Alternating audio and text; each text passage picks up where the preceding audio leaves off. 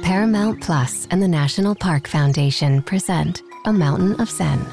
This Earth Week, you can live stream seven national parks for seven days on Paramount Plus. Paramount Plus, official streaming partner of the National Park Foundation. Welcome to another podcast from Inside Carolina dot com, the independent voice of U N C Sports. Brought to you by Johnny T Shirt dot com, the go-to provider for all your Tar Heel gear. Welcome to the Inside Carolina podcast. I'm your host, Tommy Ashley, joined by Greg Barnes, Gregory Hall, and Luke Jacked and Flapped and Coffee-fied Buxton. This is On the Beat Live. It is Tuesday night. nine oh six. I think we have a few viewers in the live stream. If you have any questions or you want us to talk about, certainly send us to send them to us in the chat, tweet us, whatever you need to do to get your questions here. I do want to take a second to send a shout out to a Inside Carolina listener that loves some Inside Carolina and loves Carolina, Mister Art Close. Art, thinking about you, buddy. Uh, we'll do this podcast for you tonight. We'll talk about Carolina football and the spring game and Mack Brown. I'll start with Greg Barnes first. Oh, yeah.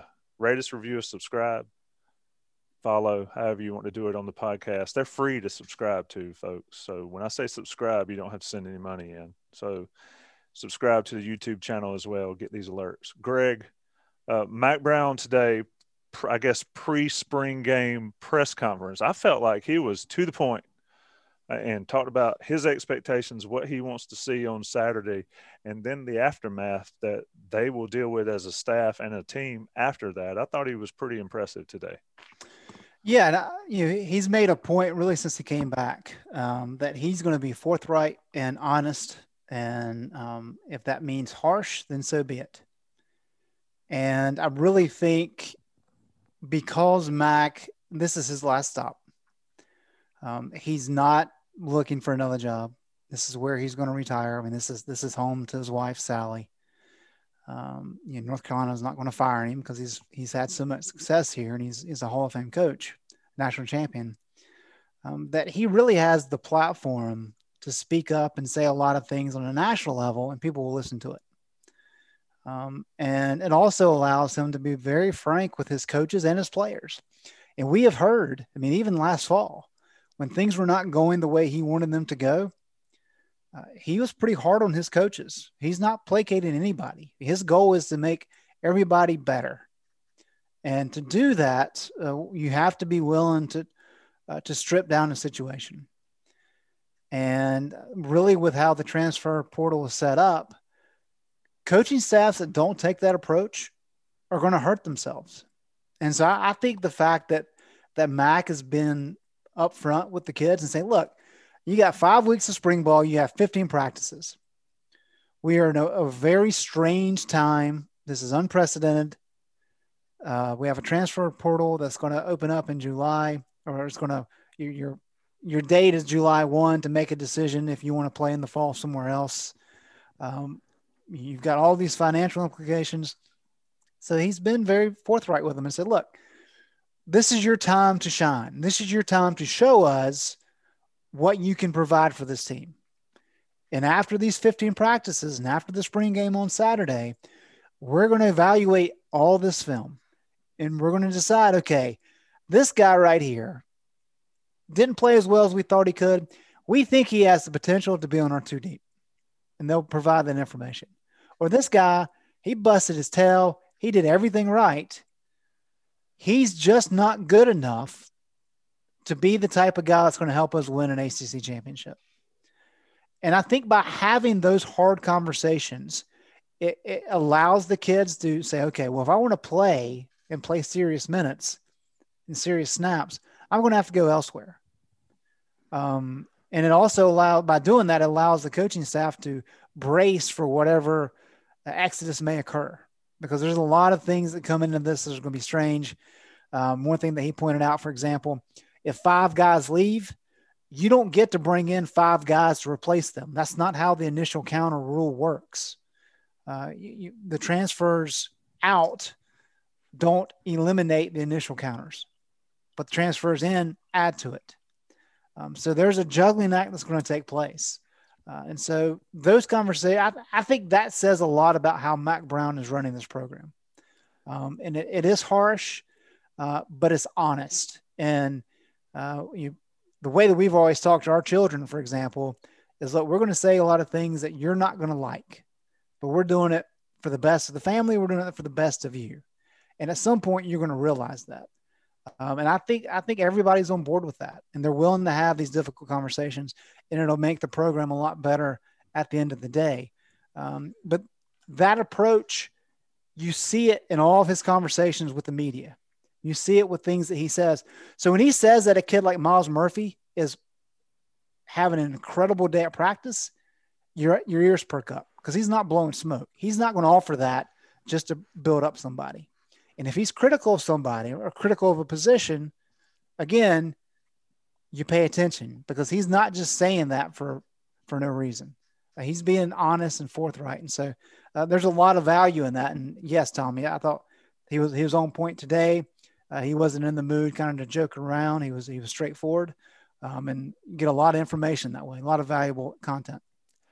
You know, I, I know I'm going to date myself, and I get that, but Mack Brown one point oh was the same way, and he sacrificed uh, an average season for two bad ones by cleaning out the closet, and, and he did that.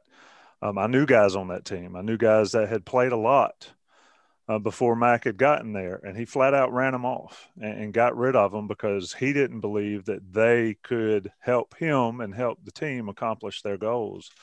And ultimately, he was right. He starts with a better floor um, that Larry Fedora left him, and he's done wonders with it. But you're right, Greg. He's still going to do that here.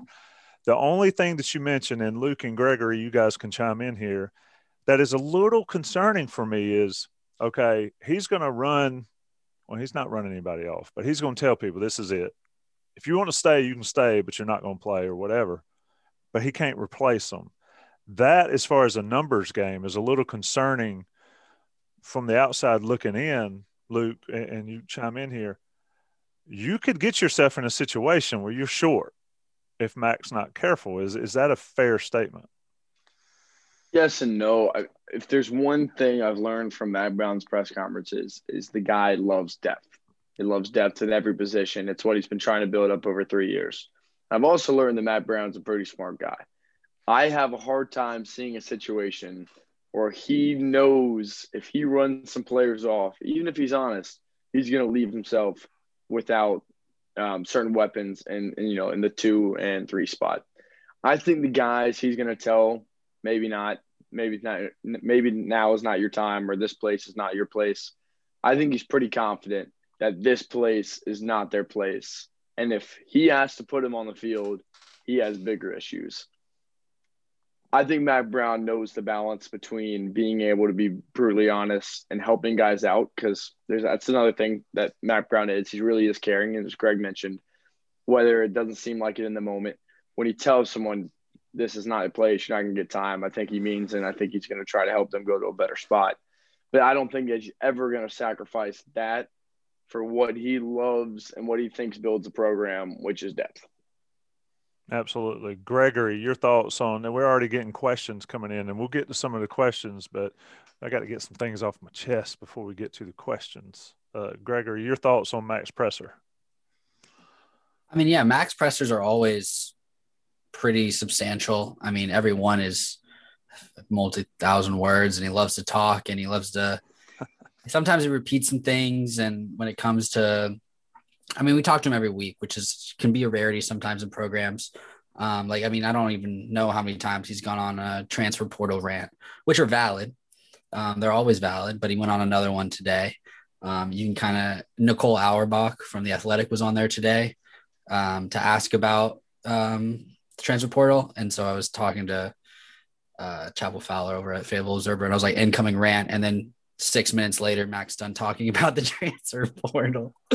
Um, but to Luke's point, he's exactly right. Um, Mack's not going to hurt the program. He's going to do it what he thinks is best for U N C. So I don't think you can kind of leave yourself short. I was thinking about how much Mack cares about recruits, and he's talked about looking forward to twenty twenty-two classes, twenty twenty-three classes, and even further. Um, and if having these conversations with guys at the end of the spring and the summer being like, look, this is where, this is how we see you helping us this season.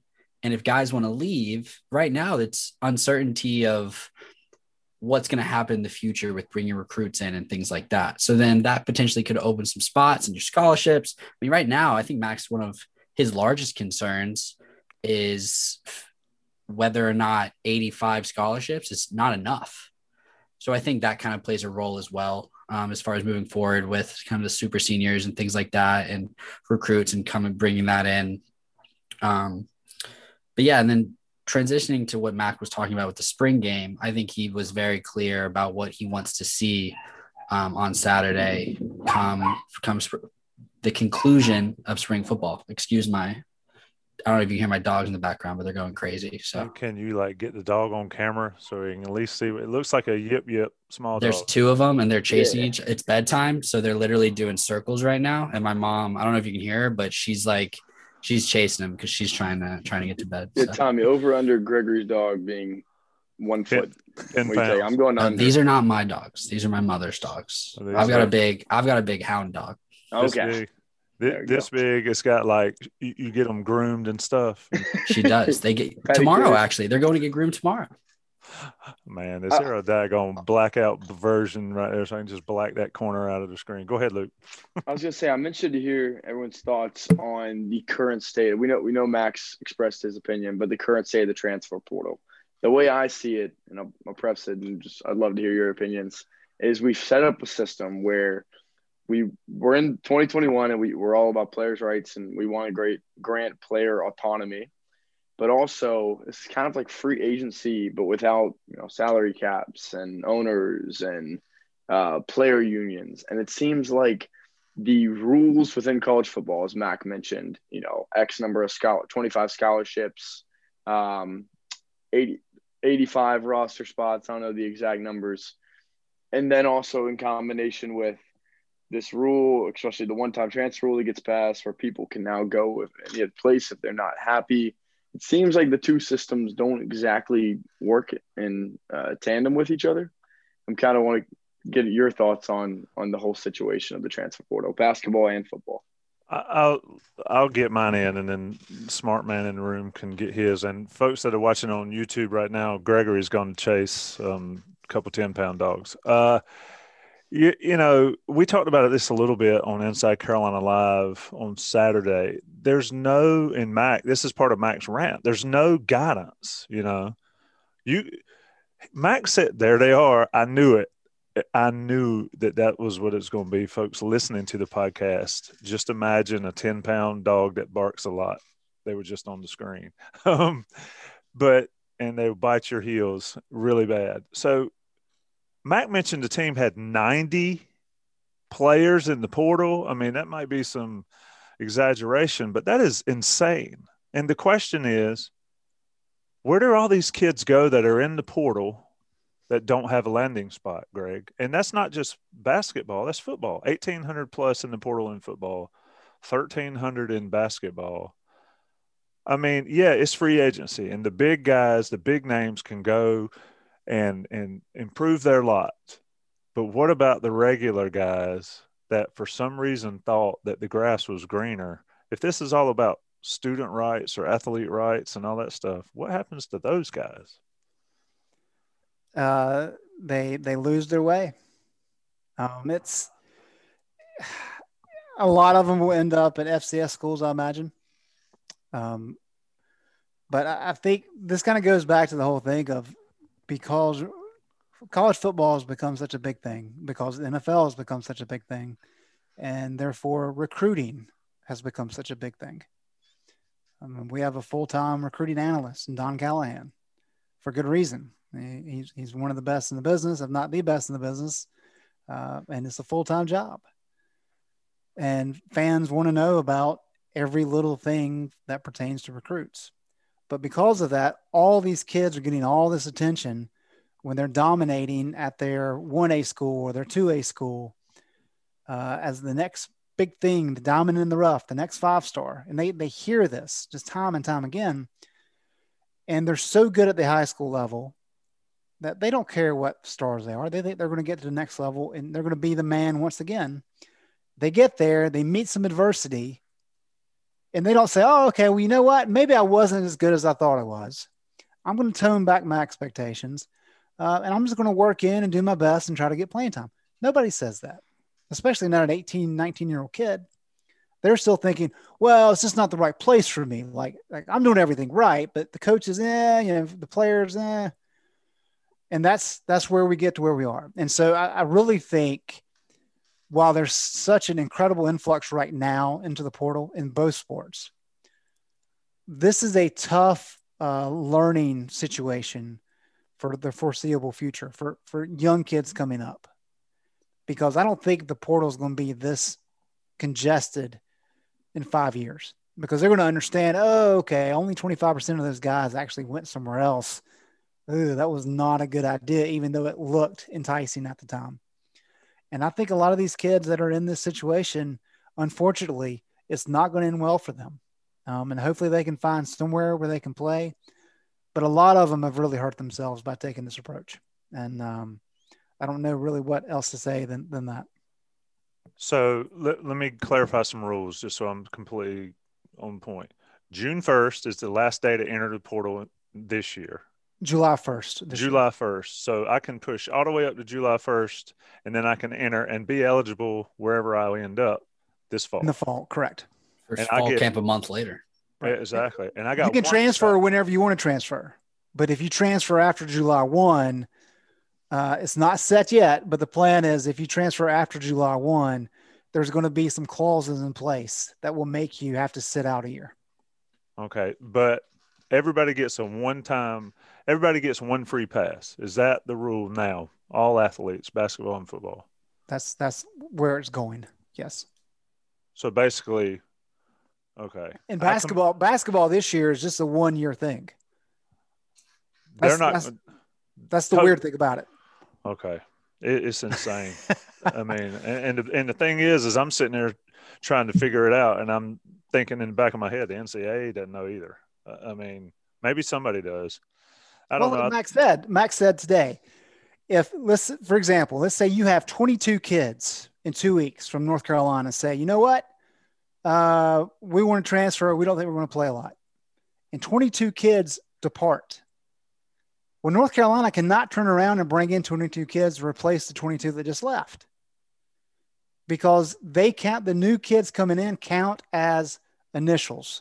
Each year you can bring in twenty-five initials, eighty-five total. That's the entire amount you can have on the team. Each year it's twenty-five. So if you have twenty-two to leave, if you've already used up your twenty-five, you can't bring anybody else in. That's ridiculous. And the N C double A has not addressed that yet. So there's a lot of little things like that that still have to be ironed out. And here we are. I mean, we're making progress. It's a snail's pace as usual with N C double A. Uh, but these are some of the concerns. And that's why Max says, yeah, the reason that North Carolina recruits within its tight footprint is because kids that come to U N C, they want to play for Mack, yes. They also want to play in Chapel Hill because their family can come to games. They're close to home. They want to be there. And so you're not going to have a lot of kids transfer. Whatever school he's talking about that maybe had ninety kids in the transfer portal, I mean, I, I don't doubt that. There's a lot of – I mean, Kansas State's, they had like fifty-some transfers on their team a number of years ago. That's how Bill Snyder had so much success for so long. Um, some of those schools, I mean – You're going to have high schools when you got like twenty-five kids on the whole roster, and yeah. They're all playing both ways. Bunch of I mean, Mack's one of the largest, like Greg said earlier, just like talking nationally about issues and things like that. Like people care what Mack Brown says, and he's been openly frustrated with it. And we'll love to talk about it. Like he's not when when I when he goes on these rants, he's not just talking about them. Like you can see that he gets worked up sometimes because he's like, I mean, get it figured out, man. Like because he cares about the kids. Come on, like, man. Exactly right. classic, classic. And, and he's not just talking to you guys on the Zoom. No, no. He's talking to everybody on that. He knows they're gonna be watched and heard and read, and he's like, like, come on, like these kids deserve better when he's when because when Mack says I've got parents texting me like, hey, like my son's interested and we know you're interested, like what's going on? Mack's like, we don't know, like we can't We don't want to offer your son a scholarship and then not actually be able to deliver when it comes to filling up the roster. So like, yeah, it's a, it's a mess. A uh, couple housekeeping things before we go forward. Somebody asked a question about the recruit list on the game for Saturday. Don Callahan has got a scoop uh, on the Inside Carolina premium tar pit board, but I will give you a heads up. Ross Martin and Don Callahan are recording a scoop podcast tomorrow. Um, and I'm sure Don will load you up on all your scoop needs and all your football recruiting needs there. Um, so we won't steal any thunder. Um, and there's a, there's a lot of big name guys on that list, Tommy. Yeah, I mean, it, it is going to be loaded in Kenan Stadium. So you really hope for pretty weather and all to work out for Mack Brown to showcase the program. And Don will be on us uh, with us and Joey Powell on Inside Carolina Live on Saturday leading into the game at three, three forty-five, somewhere around there, if you're watching on A C C Network. All right, Gregory Hall, I'm going to give you one free transfer question. You get one free question that you can ask to Luke, myself, or Gregory or Greg, and I'm putting you on the spot right now. Yeah, you get us free question. Um. Okay. On Saturday, who do you want to see outperform expectations? Luke, go. I feel like this is just bullying for the younger guys. Um. You want, yeah, I'm gonna give a lame answer, but maybe it's not lame. We'll see how people interpret it. I would love for Grayson Atkins to just come out and just nail some fifty yarders, left hash, right hash. I think if he can hit all season, because he was he was good last season, he had some shaky moments, but if he can come out and he's a player. I, I love some kickers, man. I was a Fogo in high, in high school lacrosse, and I kind of understand the, the kicker life of kind of being in that group that no one really cares about. So I'm going to give Grayson Atkins, show some special teams some love, and if he came out and just nailed like a sixty-yarder or something crazy, I think that would be awesome. Luke Buxton, the outside outsider looking in on the, the kicking team. I don't I don't see that one happening. Didn't Mike say he hadn't missed but one or hadn't missed since the first day of practice? He said he hasn't missed all spring. Is that the jinx? Is that the cover jinx? The coach speak jinx? You know, Greg, I'll ask you this question. Is there a position on any sporting team that's less thought of but more important than a kicker? When uh, Peyton Manning uh, dogs you, I mean, the nicest guy on the planet, right? And he's dogging his kickers. Um, yeah, it's such a strange thing because how many games come down to the last minute and come down to an extra point or a, a field goal to win? Um, I mean, Casey Barth, his legacy is based on a kick against Miami and on Halloween night, what, seventeen years ago? Wow. Um, that guy probably hadn't bought a drink in Chapel Hill in seventeen years. Connor Barth, Music City Bowl, Tennessee. Yeah, right. Absolutely. So, I mean, there's there's tons of those guys. And then you um, think about missing Virginia Tech and six overtimes, missing kicks. I won't call names. And... Yeah. Yeah, it's weird. It's such a weird thing. And you know, even in practices, I've, I've always got a kick out of that. It's like early on in practice, they'll be working on special teams and the kickers are out there. At least this is under Fedora. This, this is not a Mack Brown thing. But once they got ready to start with offense and defense, it was basically like, hey, kickers, get off the field. And they would go over to the lacrosse stadium or lacrosse field at Old Navy Fields, and they'd be over there kicking by themselves for the last, like, you know, hour and a half of practice. Such a weird thing for such key figures on the team. So weird. Yeah, that was me and lacrosse. When, I don't know if you guys know lacrosse, but face-offs happened after every possession. And then they would do the drills and be like, Fogos, get the hell out of here.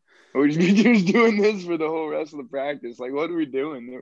We'd just be cutting up, just having fun. And when I went to the uh, open practice uh, the other day, the kickers were just doing, like, medicine ball abs while everyone else was doing full contact. It's like, this is so strange. These guys are so important. So that's maybe a, a weird answer, but I'd love for Grayson Atkins to go out and, and hit some crazy field goals. Cool. One thing, and I'll steal somebody that Mack Brown mentioned. Um, I want to see Myles Murphy show out. And I know he said he's had a great practice today, but for me, I've said all along, for Carolina to be better than folks even expect this year, it's got to be on the defensive line. So I want to see Myles Murphy, because I think if he can be a monster for Carolina on the defensive line, and I think Mack's got him something in twenty twenty-one. Greg, what do you think? Yeah, I mean, I, I agree with that. I, I think we, we hear the names Ritzie and Silver, and we know about Vohasek and Uh, kind of the big names, but if, if any of those um, less known guys, you know, Hester, Varner, Jalil Taylor, if any of those guys have really popped this spring, and it sounds like Hester has, I mean, then you're just stacking talent on talent, and that's what they need. They they need to be able to to have defensive line as a strength, because that that'll that'll help them out so much in what they want to do, what Jay Bateman wants to do. Um, So, yeah, I agree with that. I mean, I feel like we've we've harped on the offensive line and defensive line for so long, but there's a reason. And uh, the difference in North Carolina competing for the Coastal, winning the Coastal, and actually competing for the A C C, I think it begins and ends with the defensive line. And so if, if any of those guys that maybe we've overlooked really end up having a really good year, uh, that certainly helps in that regard. Yeah. Why did Texas A and M ended up beating Carolina? Because their defensive line stepped up. Their offensive line did too, but their defensive line stepped up and held Carolina to whatever in the fourth fourth fourth quarter. Same with Notre Dame. I think that's that that's overwhelming, the key. And somebody mentioned a guy like Kyler McMichael. I saw that in the YouTube chat. Those guys benefit greatly from a defensive line. Um, And I say it all the time because I mean it. I mean, that is where it begins and ends for this team to be really good. Let me talk about Johnny T-Shirt right fast. Johnny T-Shirt sponsors. I know folks like to hear me talk about Johnny T-Shirt, because Johnny T-Shirt brings you these podcasts by their sponsorship. And they're also great friends of the Inside Carolina Premium subscribers. They provide all the swag that you could possibly need, and they provide Carolina fans with a place to go to get quality gear and support locally owned and operated. There are plenty of places to get Carolina gear, but there are very few places to get from folks that went to Carolina, put in the work, and built the business at Johnny T-Shirt and johnny t shirt dot com. Another short break for the audio podcast to pay the national bills. We'll be right back on The Beat, live. Hey, it's Kaylee Cuoco for Priceline. Ready to go to your happy place for a happy price? Well, why didn't you say so? Just download the Priceline app right now and save up to sixty percent on hotels.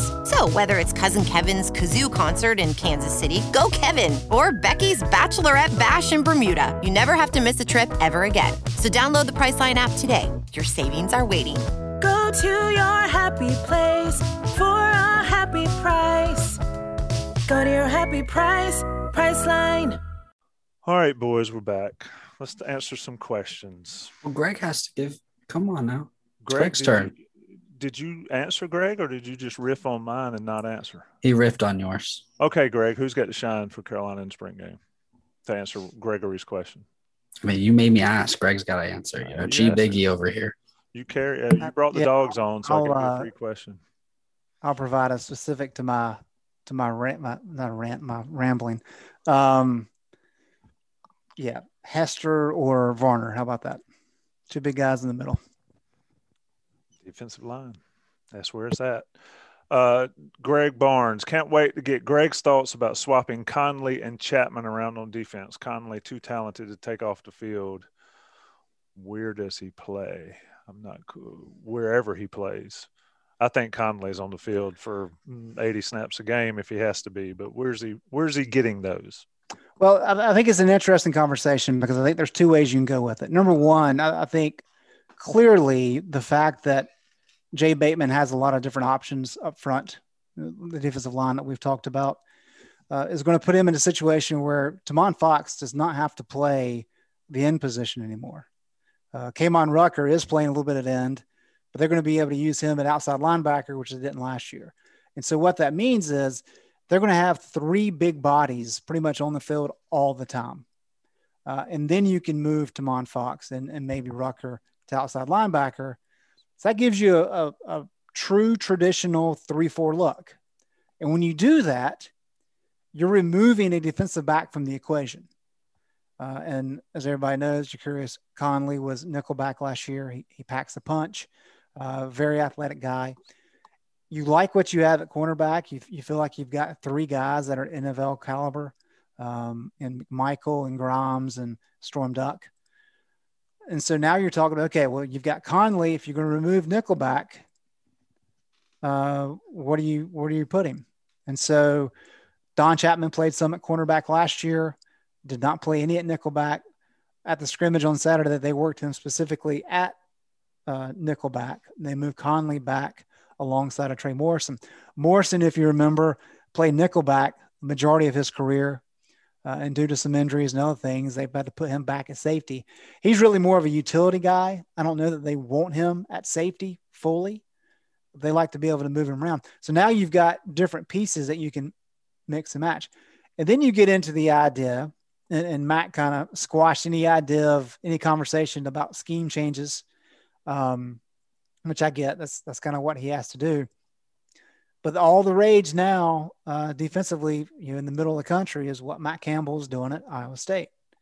Um, and you know, they've they've kind of turned his defense, which is really a a three three three with two cornerbacks on, at, at man coverage on the edges.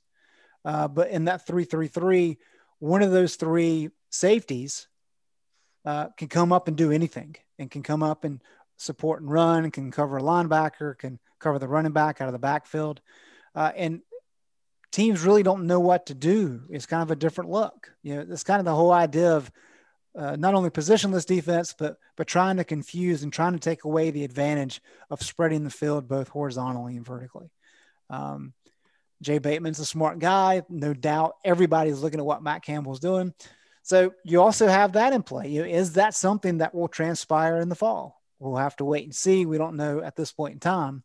Um, but you've got a lot of different options there. And, and Jay Bateman, uh, as, as Max said today, uh, they've got a lot of different uh, schematic options they can do just because they have more bodies and they have more talent.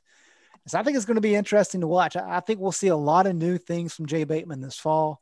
Um, but the key is to get your best eleven on the field.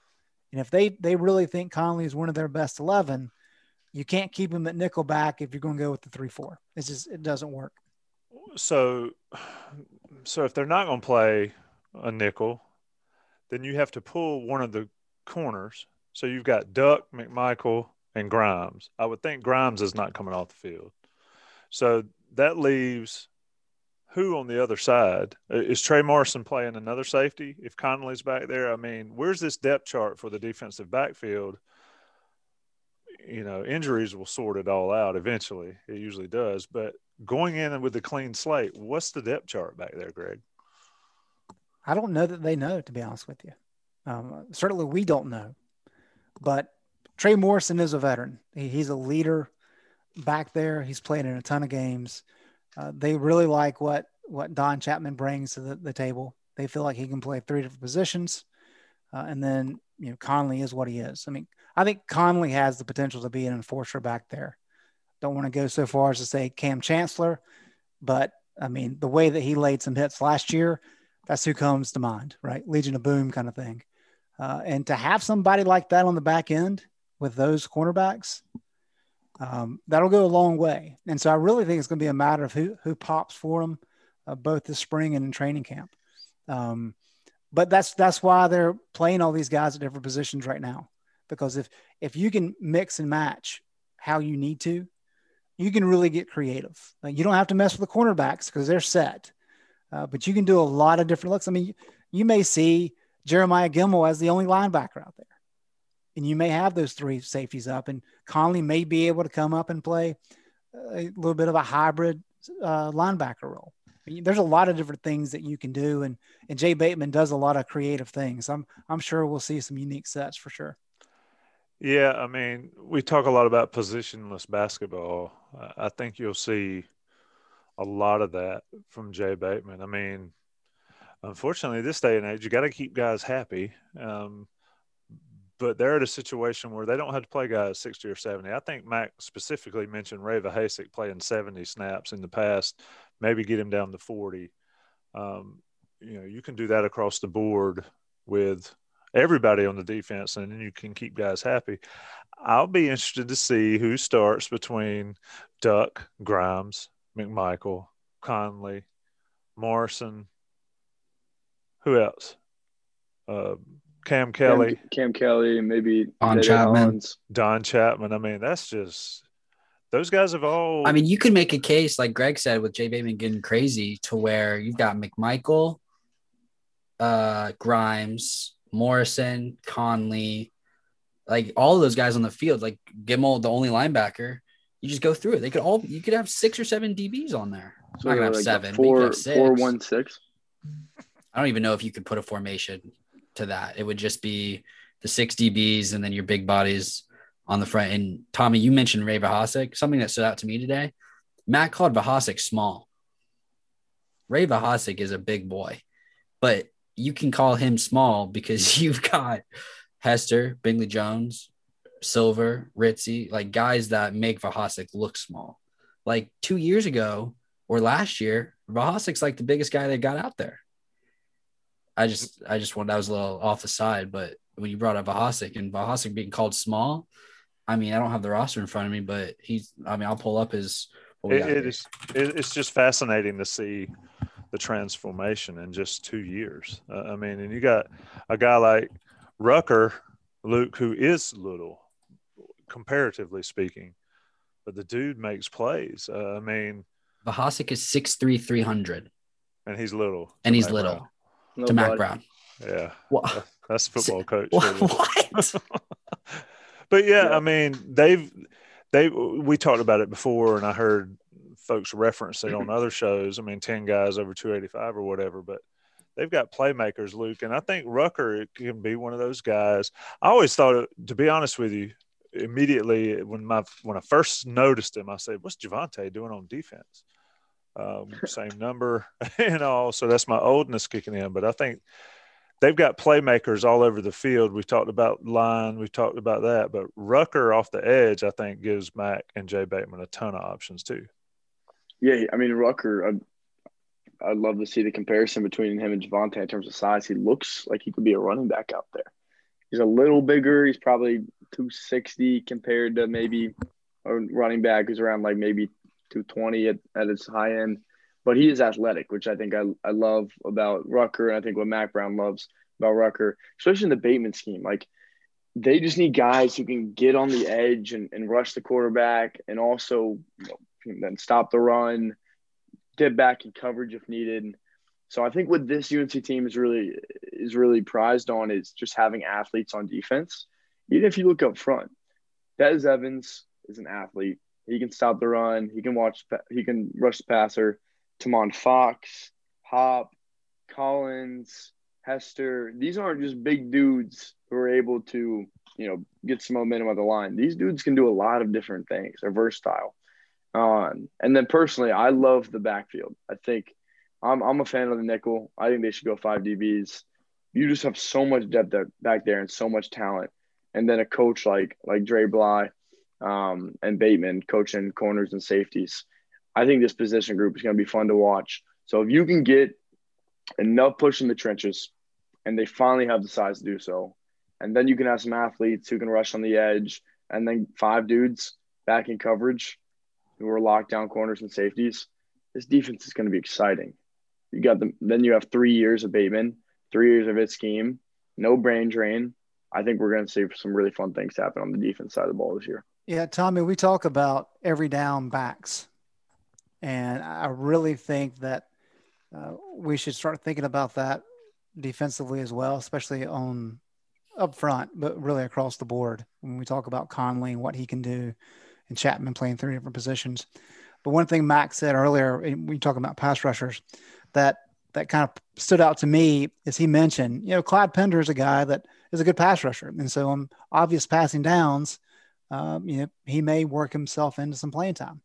I think that's important because we know there's a lot of talent in these underclassmen uh, groups of kids.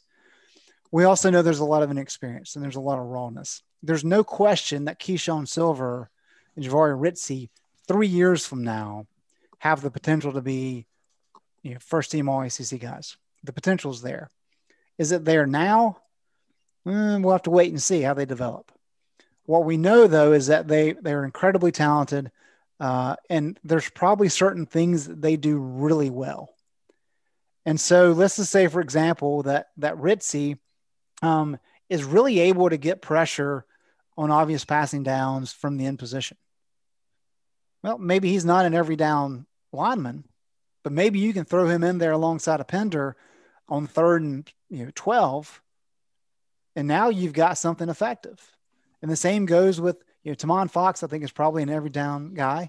Maybe Rucker's not quite there yet, but if they think they can turn him loose on the edge, I mean he's lining up at the nine technique, which you know if you if you go back to the Lawrence Taylor days, I mean that's way outside of the tackle. And that's like where the tight end outside the tight end would be. So that's basically lining up far from that tackle and just making a beeline for the quarterback and hoping nobody chips you. Um, and so that's a, those are unique things that these guys are doing. So you may not see the same eleven guys on the field all the time. It may be very situational. And because they actually have depth now, you can do that. And you talk about the cornerbacks. If you're playing against a team that is air raid and they play with four wide receivers, you maybe you'll have all three cornerbacks on the field, and one of the cornerbacks is playing that slot inside guy. Uh, and so you know, that's that's why you train, you cross train, and you try to build that versatility. So you have all these different options that you can do. And yeah, I mean, it's fascinating to see the options. Go ahead, Gregory. I'm sorry. Uh, everything Greg just said is exactly why Mack talked about literally cutting Vohasek snaps in half, because they're not worried about a fall off. And cutting his snaps in half is not because Vohasek isn't the best out there. He's still their guy in the interior. But if you can only play him for forty, forty-five snaps, he's going to be fresh on every snap. So, like, that's where it's you can go from seventy to forty-five and be okay, because Vahasek's still going to be an issue. And obviously, he's interior and he's not going to set up in the in the nine and stuff like that. But you, you don't you don't need guys like that every single – you don't need every down backs like we talk about on de- – I mean, I know we should – Greg just said that we should talk about that as far as defense, but, like, you don't need that when it comes to your D-line, especially with these big bodies that you get tired and things like that. Um, I just want to say that. And then I had a question for y'all, what you guys think about Tony Grimes and if he is capable or you think he's at the point of his, I guess, career um, where he's on the opponent's best receiver for like the entire game, and then the rest can kind of fluctuate or around schemes and things like that offensively, or is he going to stay boundary corner wherever he's playing? Do you think it's going to be something like that? Because like you see in the N F L, defense's best corner is on the offense's best receiver. Do you think a guy like Grimes is there yet, or Bateman will even do that? I just something popped into someone mentioned that Grimes is going to be the best player out there, and it's just kind of something that popped in my head about what you guys thought about about that. So let's talk about in relation to Dre Bly. And Dre will say he had thirteen interceptions his freshman year. Um, he had eleven, if you count N C double A stats. The bowl games didn't count back then. But he also had Robert Williams on the other side that had twenty-some pass breakups. But even though Dre was that good and Robert Williams was that good, Dre's numbers dropped the next year because teams learned how to – they had tape, and they learned to be able to exploit it a little bit. Now, they right. was, he was still really good, but he didn't have – he wasn't thirteen interceptions good. Tony Grimes had – where did he start finally? Uh, Wake Forest game, midseason. He really came on. What I'm looking for from Grimes, and Greg can expound on this or take a totally different approach, is how good is he now that teams have tape on how he plays? Does he get better? Sure, he gets better, but other teams also adjust. It's not a zero-sum game, and so how will Mack use him? I think Grimes needs to prove that he's that guy that can follow the best receiver all over. But if we're talking about three solid corners, whether it's Duck or McMichael or Grimes, I don't know if there's a need to run your best corner sure. over to the best receiver all the time. Greg, what do you think? Yeah, that's really more of an N F L styling. I mean, you do have unique situations in college, but typically college coaches, and, and Bateman does this most of the time, is you have your, your boundary corner and your field corner. Um, and, and that stays pretty true. And that's just kind of what you want to do defensively with your sets, that those guys understand those positions. Can they switch sides? Of course they can. Uh, but you kind of you kind of set up more in, in that package. The other aspect too, and, and Gregory, I'll put you on the spot. Aaron Crawford was the highest rated defensive player on North Carolina's team in two thousand nineteen, uh, according to Pro Football Focus. Who was number two? I mean, I've got I've got a Tommy Ashley type memory over here, old man memory. I have no, I'm not, I'm not even gonna try to guess. Storm Duck. Oh, I could have gotten that right. He only played two games last year, but had higher grades than anybody else. Um, I say that because Tony Grimes, I think, has a ways to go. Um, is he is he got a ton of potential? Yes. Can he be great? Yes.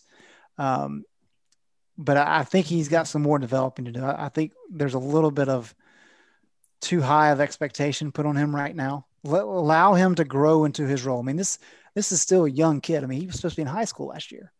Um, so this is like his fresh, true freshman year this year. Uh, give him a little bit of time to come along. Uh, McMichael didn't play a lot at Clemson. Last year was really his first year, and he was kind of the key guy they leaned on. Uh, Storm's coming off injury.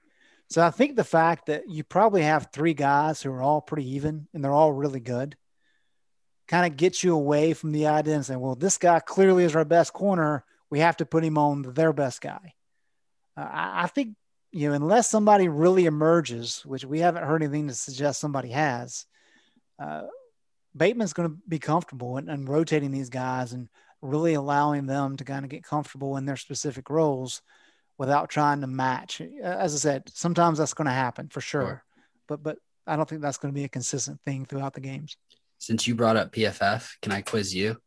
Who was the second worst P F F defender on U N C last year? Chaz Surratt. I had to be Chaz, right? Yeah. It was, I mean, and the guy below him played like two games. Like his P F F stats last year are just abominable. Like they're, it's kind of funny. And that's, the, that's what I've always like, everybody says, well, look, Javonte is the number one rated running back in the nation on P F F. Do we really think Chaz Surratt was the worst defender on Carolina last year? Yeah. I mean, it's just a weird stats. Let me say something as far as snap counts. And, and Greg, I know you, this is something that you and I talked about a lot in the years past. For the longest times, Larry Fedora and then Mack's first year, you had to – was Aaron Crawford at sixty percent better than whoever back up at one hundred? And that's the debate they had to make. And Aaron Crawford and uh, who was with him down – Strobridge. Jason Strobridge. They played like twice as much as Clemson's guys did or more, maybe even two and a half times as many snaps. Now Bateman doesn't have to worry about that as much, or at least it seems that way. And that's what I want to see from the spring game and then going into the season is my starter, whoever that may be, is his eighty-five percent better than his backup's one hundred percent? I think that line is, has gotten a lot thinner. Um, and if they can get these guys at fifty snaps a game maxed out, situationally applies, then I think you got something on defensive line, because Clemson's dudes, their best dudes, all these dudes that got drafted for the defensive line, they played a third of what Carolina's comparative guys did in their careers. And it matters, but it also matters because they were good and they had backups. And I think that's where Carolina's getting. Let me flip to the offensive side of the ball. Um, You know, we got to talk about backup quarterback. Greg. Let's talk about Sam Howell. Let's talk about Sam. You're going to see a lot of backups on Saturday, well, Tommy. Okay, yeah, let's go with Sam first. And, Greg, let me ask you, we heard what Longo t- said he needed to work on. What have you seen from him this spring and y'all's ability to watch those open practices that he has worked on what Longo discussed whenever that was pre-spring? Well – we haven't really seen them in, in the kind of uh, live contact situation where you can really judge his ability to uh, move around better in the pocket, get rid of the ball faster, those kind of things. Um, just because, yes, they're putting pressure on the quarterbacks, but it's two-hand touch. So it's a completely different element there. They know that they're not going to get rocked. So I don't know that we'll we'll see that really until the, the fall. I think the main thing with him is really developing as a senior. I, I think it was telling that Mack Brown said today that he had Jeremiah Gilmore and Sam Howell talk to the team after practice. That speaks volumes about where the coaching staff kind of holds those guys in regard. Um, and I think that senior leadership is very important, especially with the young guys. But just the, the scrimmages that we've watched, I mean, it's it's a, a beneficial thing for the defensive backs because Howe does not miss. And, um, you know, all quarterbacks miss some. His misses are, are so tight. Uh, I mean, I haven't seen anybody pick him off. And there's been a few pass breakups. Kid's good. And uh, he's so good that it's easy for us to overlook him and really focus on other competition battles. Uh, but he he just continues to get better. He has that internal drive. And, uh, you know, I think Mack Brown and this entire staff, they're they're giddy with excitement about what can be this year. But all of that starts knowing what they have at quarterback. Mack specifically said, look at all the pro teams, great quarterbacks, the college playoff teams, great quarterbacks. I mean, it starts and ends there. And that is what's ridiculous. And I'll say this and I'll get out of the way for Greg and Gregor, Gregory and Luke.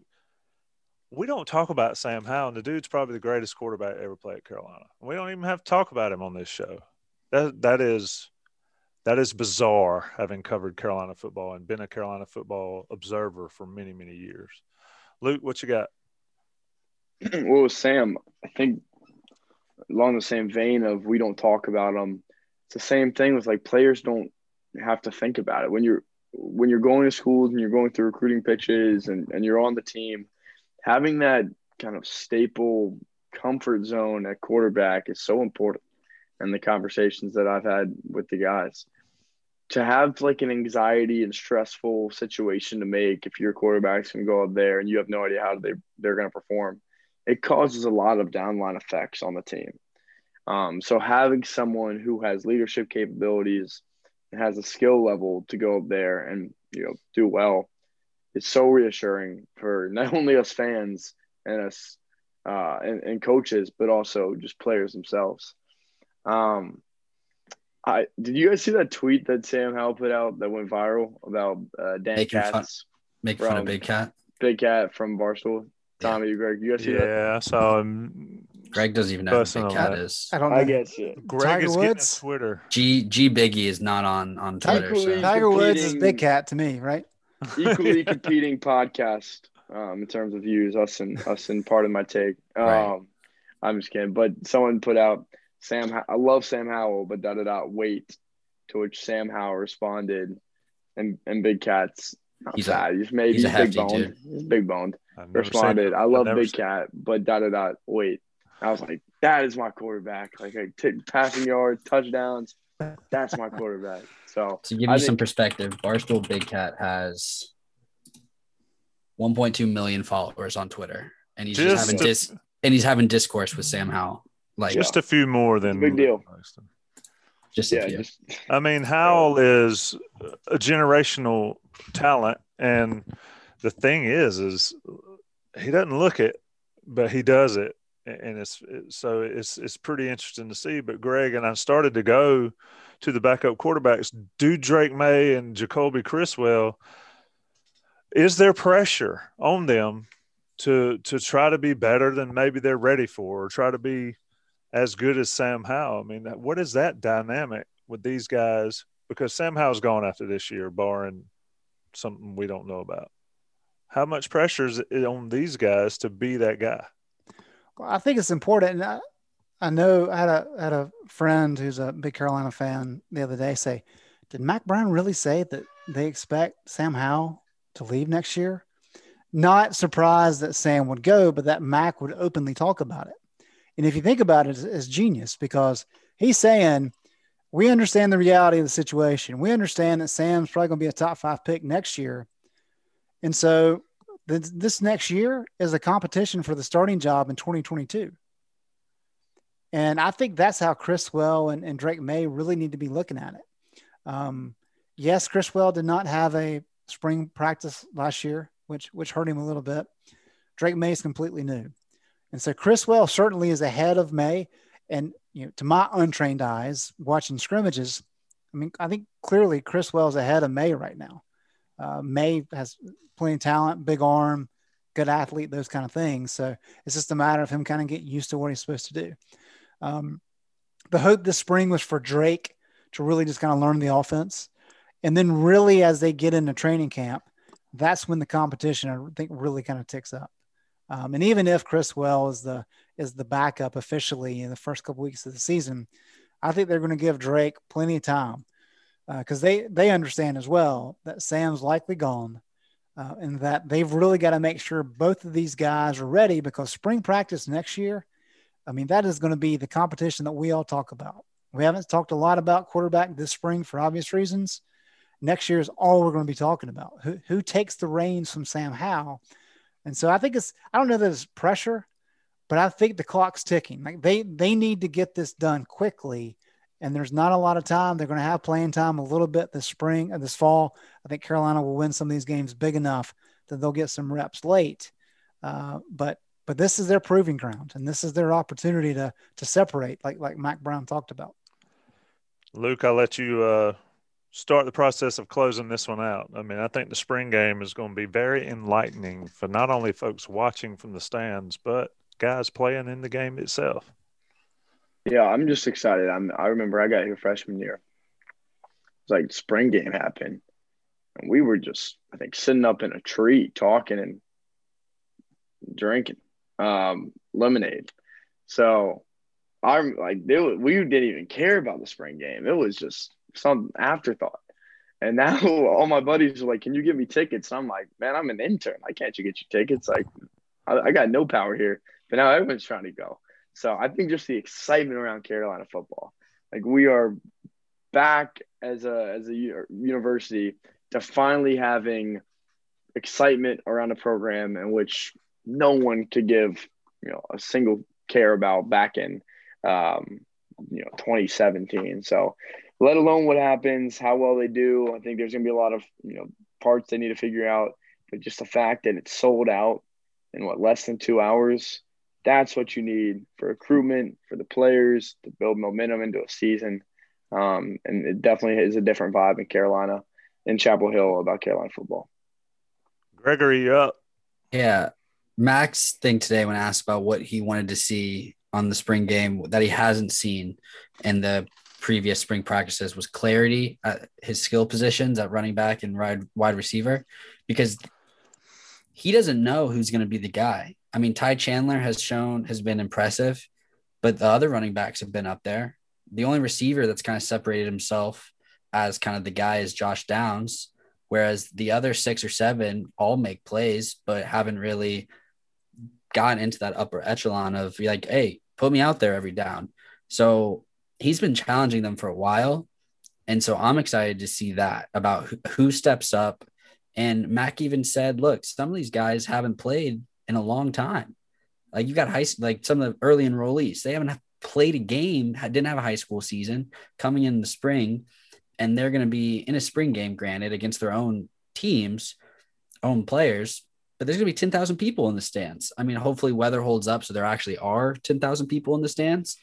But I mean, how many of these guys have ever played in front of ten thousand people, you know? Um, so I'm just excited to see who, what young guys stand out, if there actually can be some separation at those skill positions, because last year, as we all know, it was, we weren't worried about the skill positions. This year, it's like, who can be those consistent, not just the big plays, because we know Josh Downs can make a big play. We know Antoine Green, Emory Simmons. We've seen them make big catches, but can they be consistent? And with Bo Corrales and Chaffee Brown not really being a factor, now's the time, right? Because come summer, those guys are going to be in there and are, might be immediately inserted into some of these guys' spot that they've had all spring. We'll make it on Saturday. So when those guys return, that now it's kind of a question of like, instead of slotting them in front, they're slotting you right back in next to you, and the competition can get going even more come, come uh, August. So that's what I'm excited to see, is which receivers step up. Greg, you agree with that to close us out? I do. keep it short and sweet. See, that's how you keep it short. I didn't get an eye roll. I was wait. I didn't get an eye roll that time. Yeah, like, good job, my all good points. Yeah, I, I mean, it's crazy how we there's a position we always look at every year, and running back and wide receivers on offense this year. Um, quarterbacks will be next year. Defense is going to be loaded, I think, from here on. I'd like to see everybody stay healthy. I'd like to see the fans that got tickets come to the game and support the team. And something for the listeners of this podcast and the watchers and all, Buck Sanders, Jason Staples, and myself will do a day after podcast on Sunday morning, just like normal. Get our spring game reps in, getting ready for the off season. That'll do us for On the Beat Live. I've been your host, Tommy Ashley. Greg Barnes, Luke Buxton, and Gregory Hall, Man in the Wheels. Johnny T-shirt is our sponsor. Support them. Rate us, review us, subscribe. As always, we'll talk soon. Greg will have a ton of content up, and Luke and Gregory will do the same. Be good. Be safe. We'll see you soon. Thanks for listening to another podcast from Inside Carolina dot com. Brought to you by Johnny T Shirt dot com. Where to go for your next Tar Heel gear purchase.